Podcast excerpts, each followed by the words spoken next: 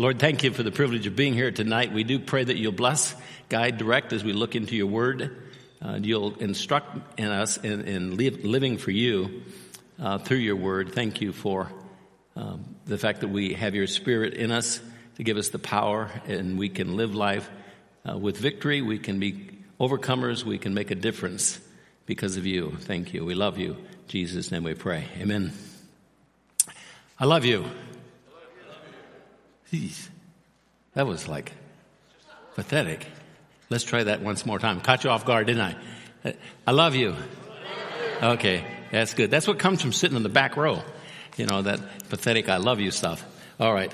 Okay, we're on 1 Peter chapter 3 verse 20 and 22. Now there's uh, several verses here. I'm not going to talk about most of it. I'm just going to talk about one little line because it's there and uh, it's a good timing for it. So 1 Peter chapter 3 20 through 22. The patience of God kept waiting in the days of Noah during the construction of the ark, which a few, that is eight persons, were brought safely through the water. Corresponding to that, baptism now saves you. So that's the little phrase we're going to look at tonight.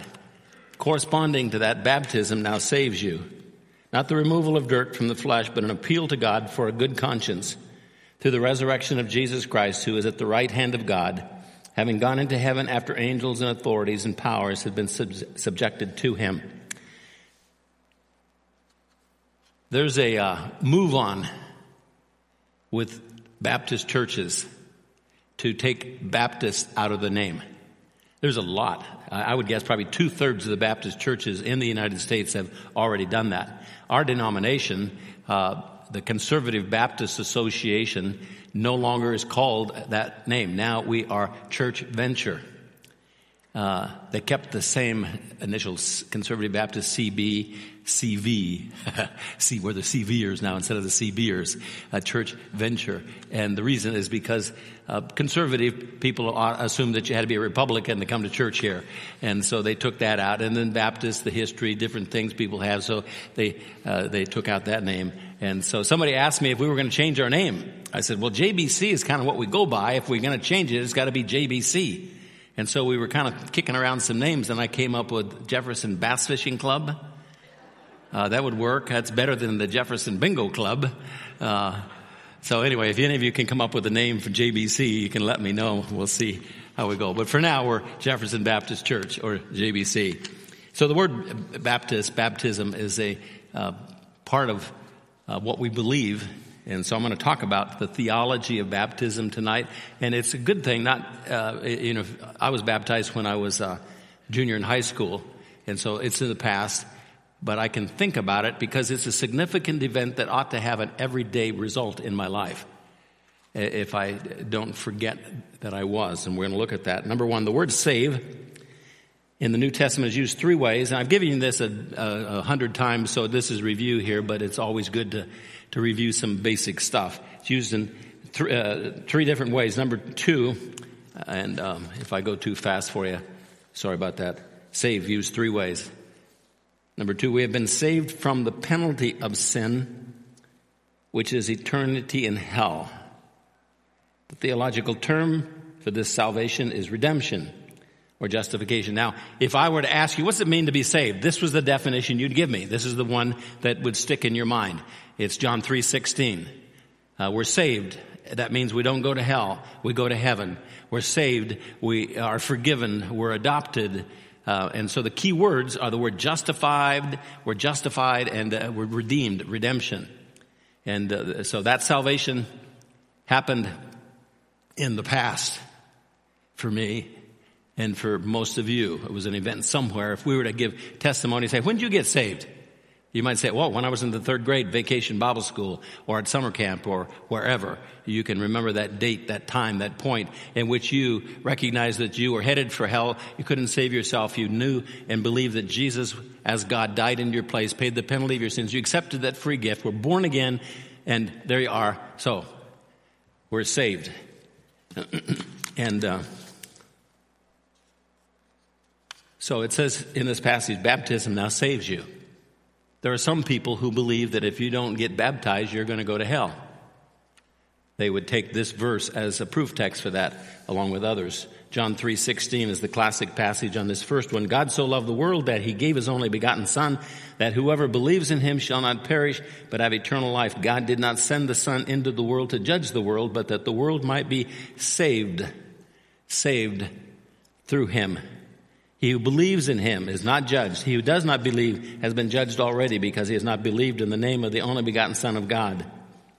Number 3, we will be saved from the presence of sin when we enter heaven. Now you'll notice that I'm using the word P, penalty of sin, presence of sin. Uh, the theological term for this is glorification. When I step into heaven, I will receive a glorified body. That body will be like that of Jesus. It'll be eternal. It won't get old. As if I've told you before, it'll be skinny. I'll have lots of hair. I'll be able to sing really well. And uh, I think I'm going to be able to fly. I don't know, but I'm not riding a horse for sure. Um, but it's going to be a cool body. This one, I'm getting almost 75. It aches, aches and pains. I'm walk with a limp, and it's just a. But and I think, oh, it's not that far away. I'm going to get my glorified body. That's glorification. We will be glorified. Number four, we are in the process. So that glorification, that's over here. That's when I die or Jesus comes back, whichever is first. And I'm thinking it'll be uh, probably before noon tomorrow. That's my goal. Okay, so there's a point and there's a point. I was saved, redeemed in the past, and I will be saved and the future, glorified. And between those two lines, I am in the process of being saved. Number four, we are in the process of being saved from the power of sin over our life. The theological word for this salvation is sanctification. So I was saved, I will be saved, now I am being saved. I was redeemed, I will be glorified, and I'm now being sanctified. And so, baptism saves you. Is it this salvation?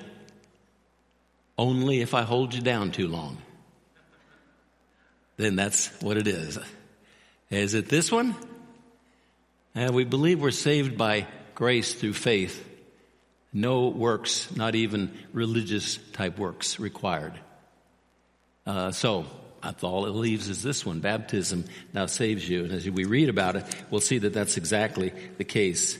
1 Timothy 4:16 Pay close attention to yourself and to your teaching. This is Paul talking to Timothy who was his protege. He mentored him. He took over at the church of Ephesus after Paul started it. So he's writing a letter. Pay close attention to yourself and to your teaching. Persevere in these things. For as you do this, you will ensure salvation both for yourself and for those who hear you. So wasn't Timothy already saved? How could he be a pastor if he wasn't already a, a believer?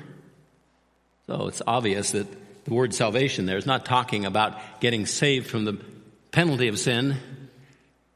He said to Timothy, pay attention to your preaching. In you will guarantee that those who hear you will get saved. That is, they will grow. They will be saved from the power of sin. They will be sanctified more and more and more. That's the power of preaching is that you will be saved through the preaching of the word of God. Philippians 2:12. So then my beloved, just as you have always obeyed, not as in my presence only, but now much more in my absence, work out your salvation with fear and trembling. Work out your salvation with fear and trembling. He's writing to this the church at Philippi. What is he telling them to do? To work, to earn their way to heaven? Obviously not. He's telling them Grow. Grow. Press on. Become like Jesus in character. Become mature. Press on. Work out your salvation with fear and trembling. 1 Peter 3:20. The patience of God kept waiting in the days of Noah during the construction of the ark in which a few that is 8 persons were brought safely through the water. Corresponding to that baptism now saves you. Same salvation. We're saved from the power of sin. Number five, baptism is a very important part of our overcoming the power of sin in our life. Now, the average Christian doesn't understand this theology, this uh, purpose, the, the, way it works in our life for us because it's a pretty definitive statement. Baptism now saves you. In other words, this is a power, uh, an, an, issue, a principle that ought to produce a difference in our life, uh, in the holiness, the righteousness of our life. Number six, we're saved from the penalty of sin by grace through faith with no works required. We're saved from the penalty of sin by grace through faith with no works required. Now, works will follow. We'll have a changed life. Ephesians 2 8 9, for by grace you have been saved through faith, not of yourselves. It is the gift of God, not as a result of works, not as a result of works that no one should boast. Romans 3:27 when where then where then is boasting? It is excluded by what kind of law? Of works? No but by a law of faith. For we maintain that a man is justified by faith apart from works of the law. Galatians 2:16 Nevertheless knowing that a man is not justified by the works of the law but through faith in Christ Jesus even we have believed in Christ Jesus that that we may be justified by faith in Christ and not by the works of the law, since by the works of the law shall no flesh be justified. So we are saved from the, the penalty of sin. We are saved from hell to heaven by faith, faith alone.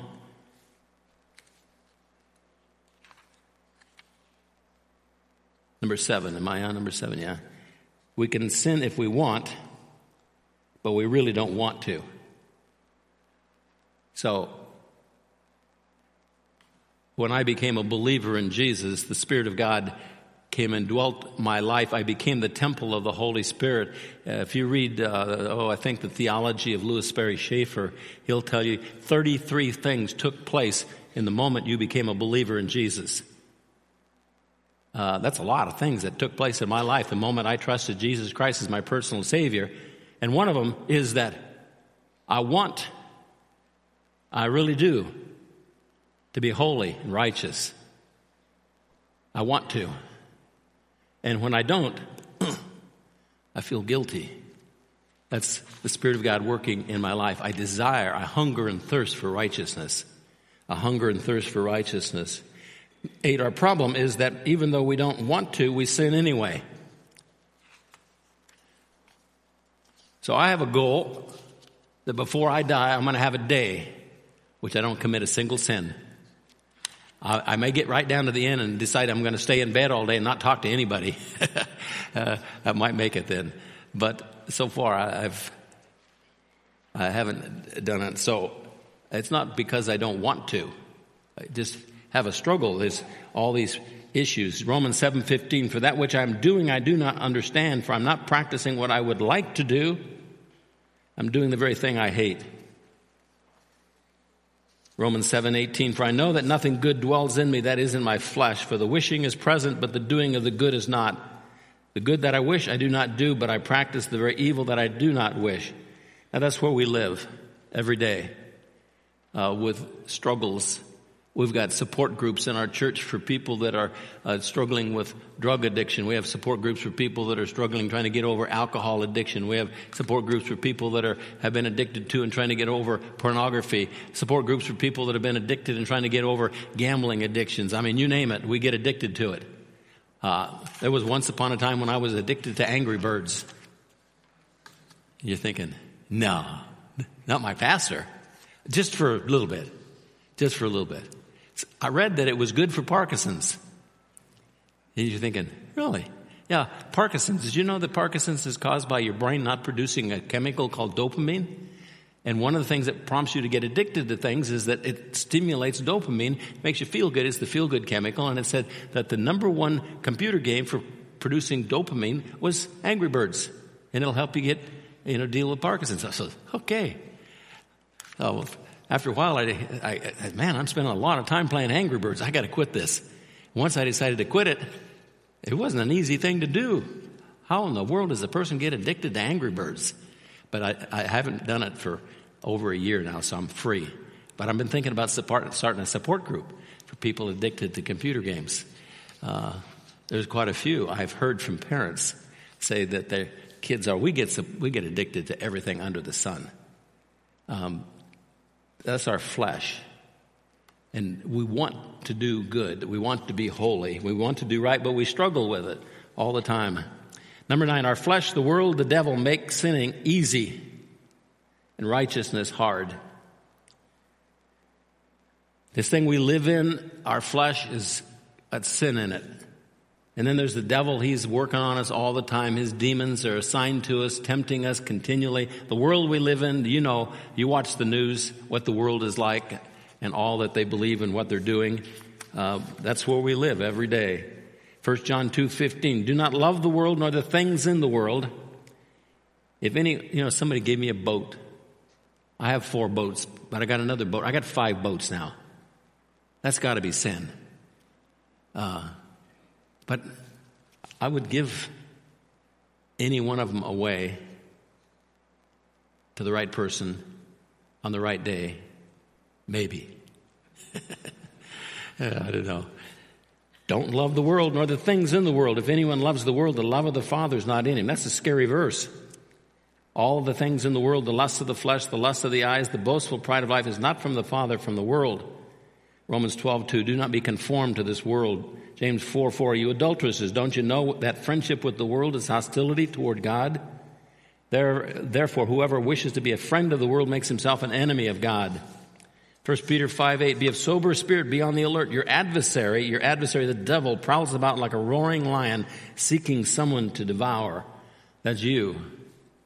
2 Corinthians 11, 3, I'm afraid lest as the serpent deceived Eve by his craftiness, your minds should be led astray from the simplicity and purity of devotion to Christ. 1 John 5 19, we know that we are of God and the whole world lies in the power of the evil one. So we've got our flesh, we've got the devil, we've got the world, all of them making righteousness, holiness a difficult journey. Number 10, being, becoming more and more righteous as a person is a tough uphill battle. And all you have to do to be convinced of that is to look around. Don't look at your wife. look at somebody else. Number 11, baptism is a major key in overcoming the power of sin over our life. So if you're filling in the blanks, take your pen and circle that one. Baptism is a major key in overcoming the power of sin over our life.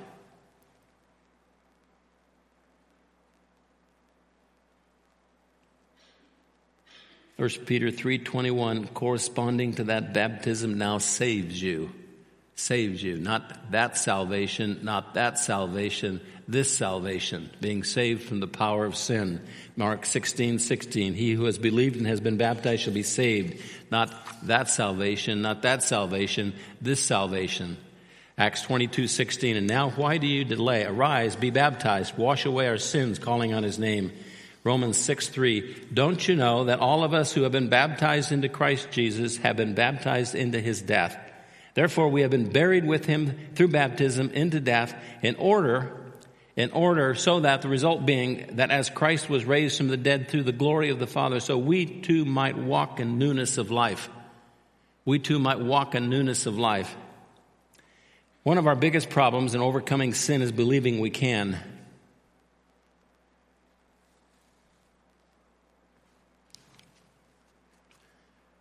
So I uh, used to play racquetball years and years and years and years ago.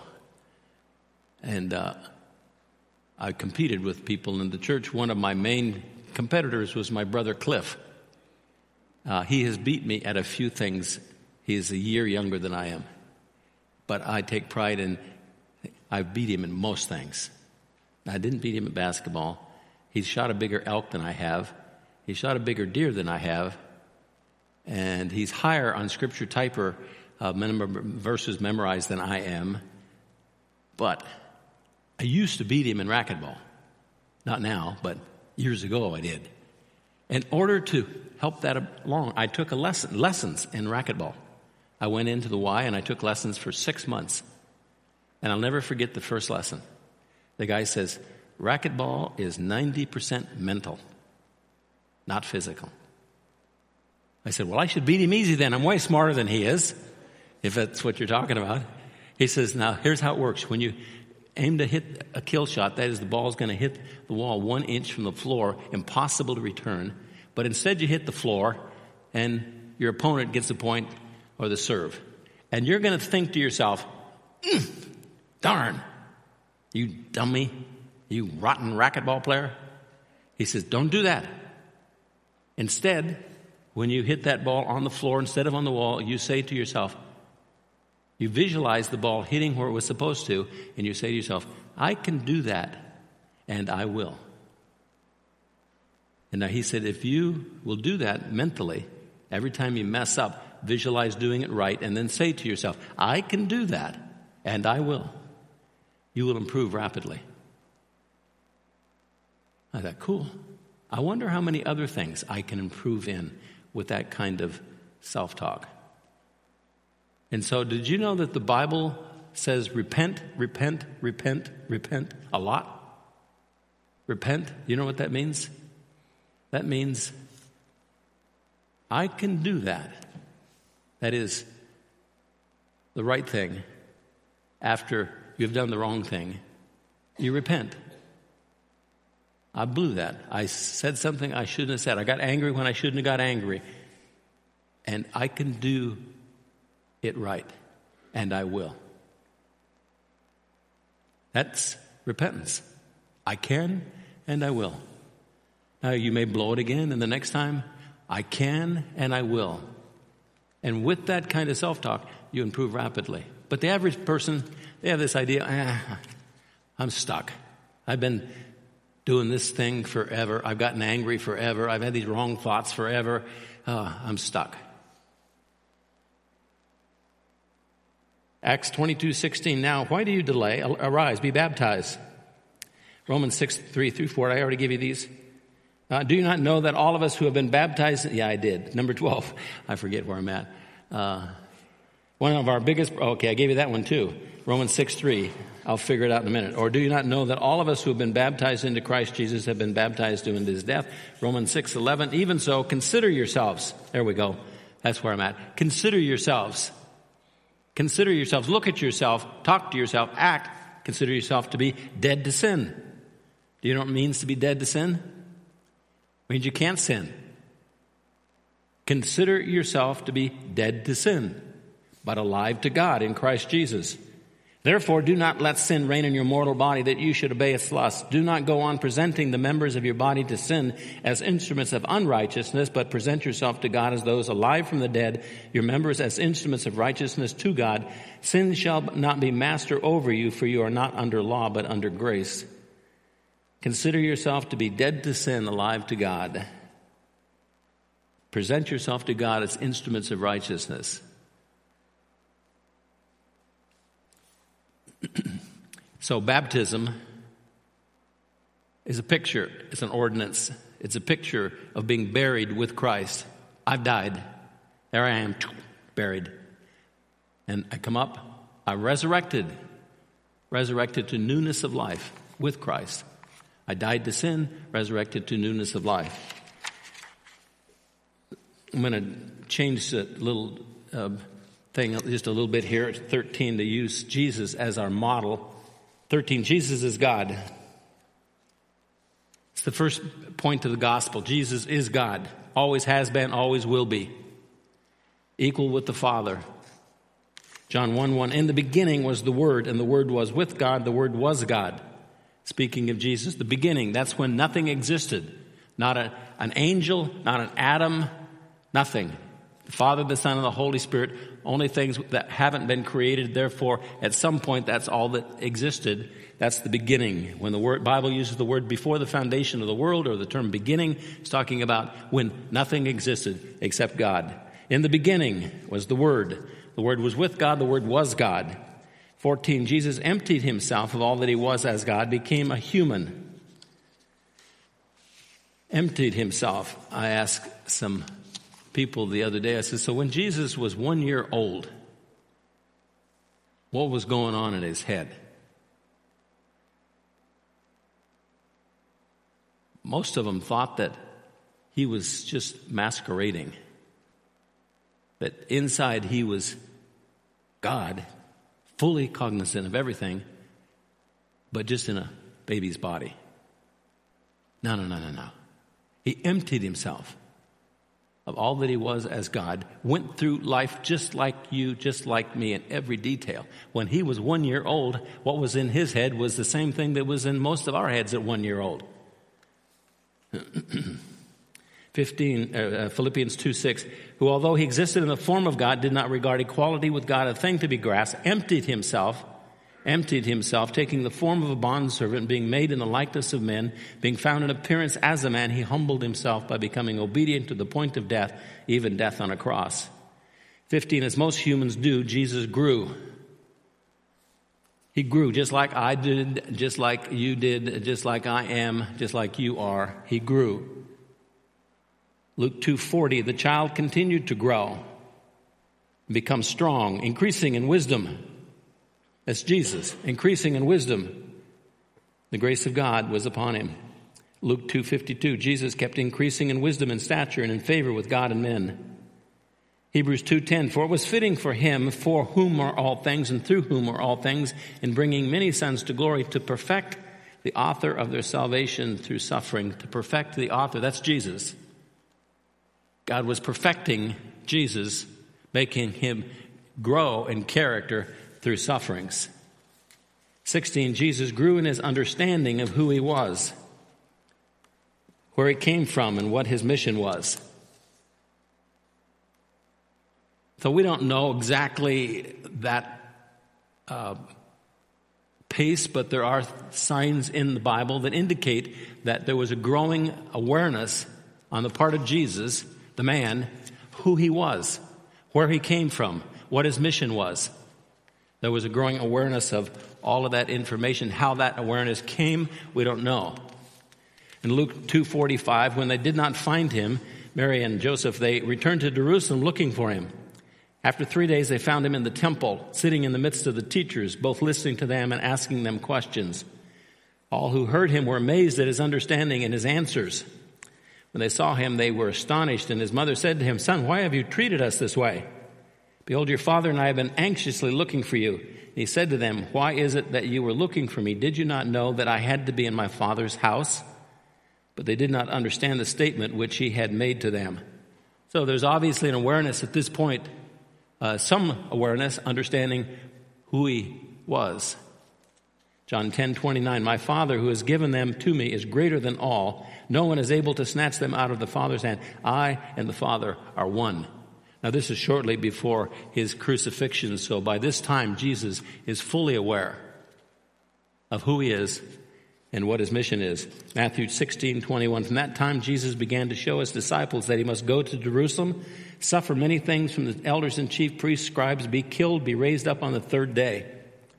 So Jesus understood all of that. Uh, he was aware of uh, who he was, where he came from, what his mission was. 17, Jesus fully understood the plan to save mankind from their sins while he was in heaven before his birth as a baby. So he's in heaven with the Father in the beginning. The plan is formed. Let's have a family. Let's create man in our image and in our likeness. But we're going to have a problem because we're going to give them free will and there's going to be an adversary and they're going to sin. So we got to figure out how to solve that problem so we can get them in heaven with us. And they come up with the plan of God becoming man, living among us, paying the penalty of our sin. So Jesus understood the whole plan while he was in heaven before he came. 1 Peter 1:18 knowing that you were not redeemed with perishable things like silver or gold from your futile way of life inherited from your forefathers but with precious blood as of a lamb unblemished and spotless the blood of Christ for he was foreknown before the foundation of the world before the foundation of the world this whole thing was planned Jesus being our substitute. 18. Jesus willingly left heaven to carry out the plan of salvation for us. He knew the cost. He knew what was going to happen on the cross. He knew the separation that he and the Father were going to have. He knew all of that. He knew he was going to become sin on our behalf. He understood all that. He willingly agreed to it. Matthew 20, 28, just as the Son of Man did not come to be served, but to serve and to give his life a ransom for many. He came with a purpose. 19, Jesus also needed to willingly submit to that plan of salvation as a man. So he did when he was in heaven, and then he was born with little understanding. He grew and he grew and he grew, uh, understanding, oh, that's who I am. This is why I came. This is my mission. He needed on this planet as a man to say, I'll do it. I'll die for Tracy Rowe. I'll agree to the plan. 1 John 3:16 We know love by this that he laid down his life for us. He laid down his life for us willingly knowing all that he was going to go through. Number 20 Jesus officially submitted to the plan that saved us when he was baptized. And again in the garden of Gethsemane. So you ever read the story of Jesus' baptism?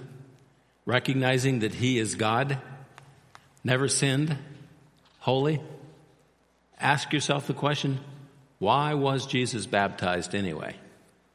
Ask a hundred Christians that. Why was Jesus baptized? You'll get a hundred different answers. Matthew 3, Jesus arrived from Galilee at the Jordan coming to John to be baptized by him. John tried to prevent him, saying, I have need to be baptized by you, and do you come to me? Jesus answering said to him, Permit it at this time, for in this way it is fitting for us to fulfill all righteousness.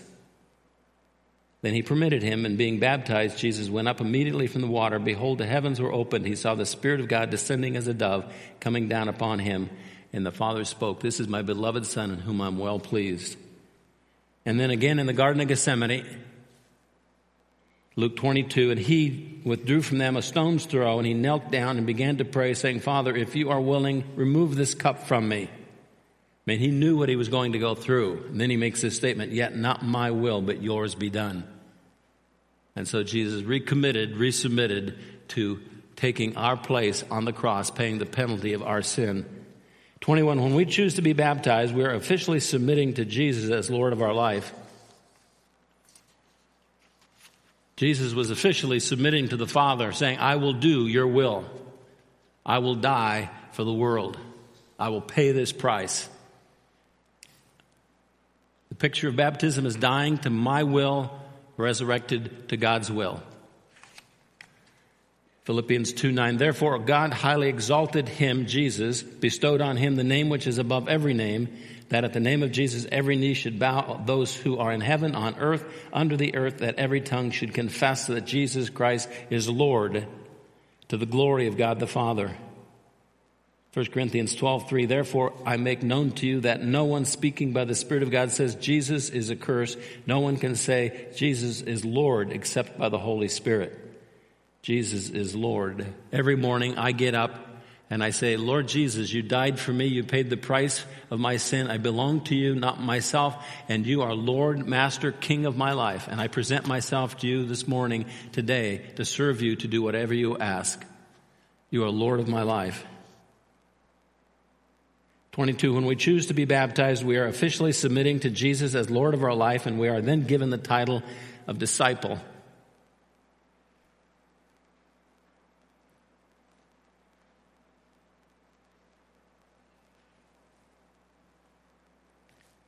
We had a pastor gathering over at Seaside about a month ago. It was all the conservative Baptist pastors in Washington, Idaho, and Oregon. And you get a bunch of preachers together. We get to talk in theology. And so the theme this year was on discipleship in the church. And so we got, and the questions is, what is a disciple? Who is a disciple? What makes a disciple? When are you cross the line in being a non-disciple to a disciple? And so a lot of those kinds of questions came up. Some people, the pastor said, "Oh, you're a disciple when you become a Christian." They're the same thing. Um, and so I threw out a couple of verses there. It says in John 15 that if we bear much fruit, we prove that we're disciples. It means if you haven't borne any fruit, that you're not a disciple. And then uh, John 28 19. Go therefore, make disciples all the nations, baptizing them in the name of the Father, the Son, and the Holy Spirit. Well, it's a pretty strong statement that if you haven't been baptized, you're not a disciple. 23. A disciple is a fully devoted follower of Jesus.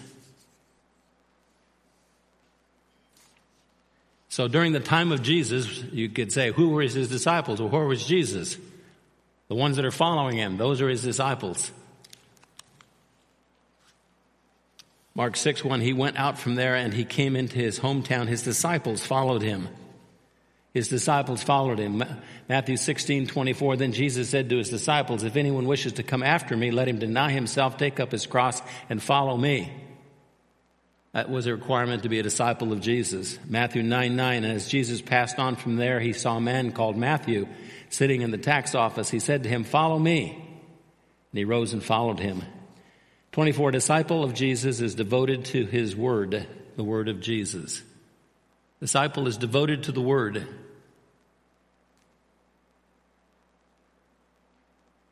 Means we read it, we study it, we memorize it, we obey it, we follow it.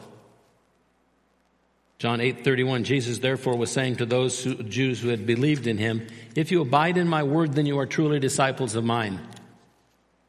If you abide in my word then you are truly disciples of mine. 25. Those who are disciples of Jesus will accomplish something with their life that matters.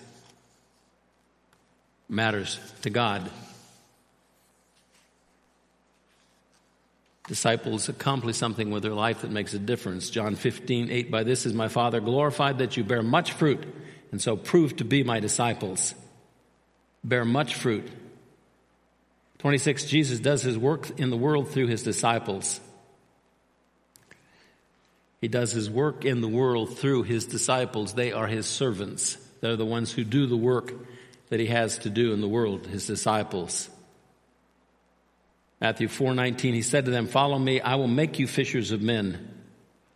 Matthew 14:17 and they said to him, we have here only five loaves, two fish, and he said, Bring them here to me. And ordering the multitudes to recline on the grass, he took the five loaves, the two fish, looking up toward, toward heaven. He blessed the food, breaking the loaves. He gave them to the disciples. The disciples gave to the multitudes. That's what Jesus does today. He works through his disciples. 27 disciples have a special relationship with Jesus.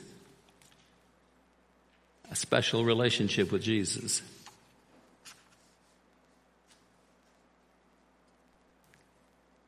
I think I've told you a number of times my relationship with Jesus, I'm his favorite. I have a t shirt that says that. He loves everybody, I'm his favorite. Now we could debate that, you know what I mean? But uh, Mark, uh, Matthew 12, 48, he answered the one who was telling him and said, Who is my mother? Who are my brothers? Stretching out his hand toward his disciples, he said, Here, this is my, these are my brothers. This is my family, my disciples. 28 disciples are given power by God to live, grow, and serve Him.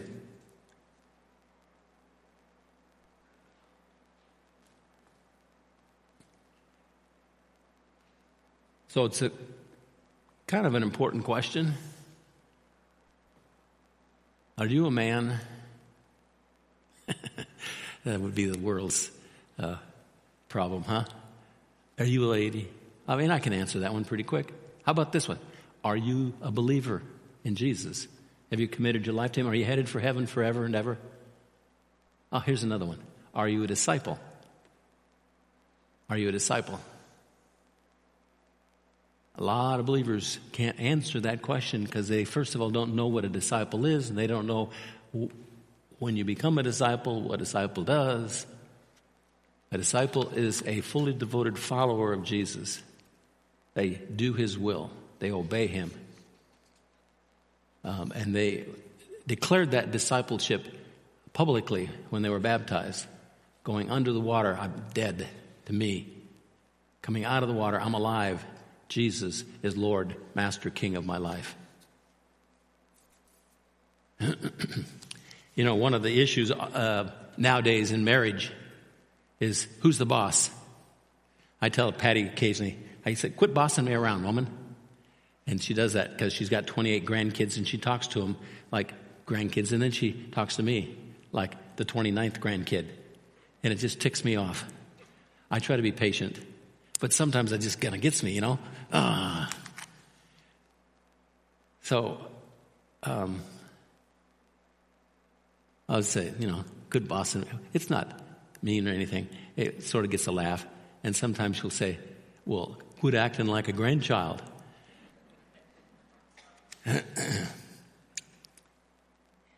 Are you a disciple? Is he the master of your life, the Lord, King, directs you, bosses you?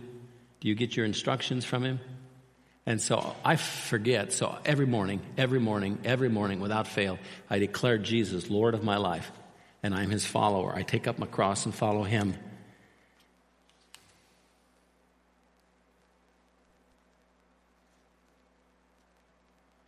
Okay, I'm going to quit right there. There's a few notes left, but uh, just about out of time, and they take longer to do. I'll get back to those that we have left, but I got the key part. So, I was baptized as a mental picture. I was buried, and I rose again. And John, uh, Matthew, uh, uh Romans 6 says that we who have been baptized, been baptized with Christ into his death. And we were resurrected with Christ to newness of life. And so my baptism was a picture of the old me dying, the new me being resurrected. The new me is a disciple of Jesus, the power of Jesus, uh, with a mental commitment to serving him. And so I mess up often, but I remind myself I am a disciple of Jesus. The Holy Spirit lives in me. I'm fully devoted to Him, to serve Him, to glorify Him, to bear much fruit for Him. And I will. I will.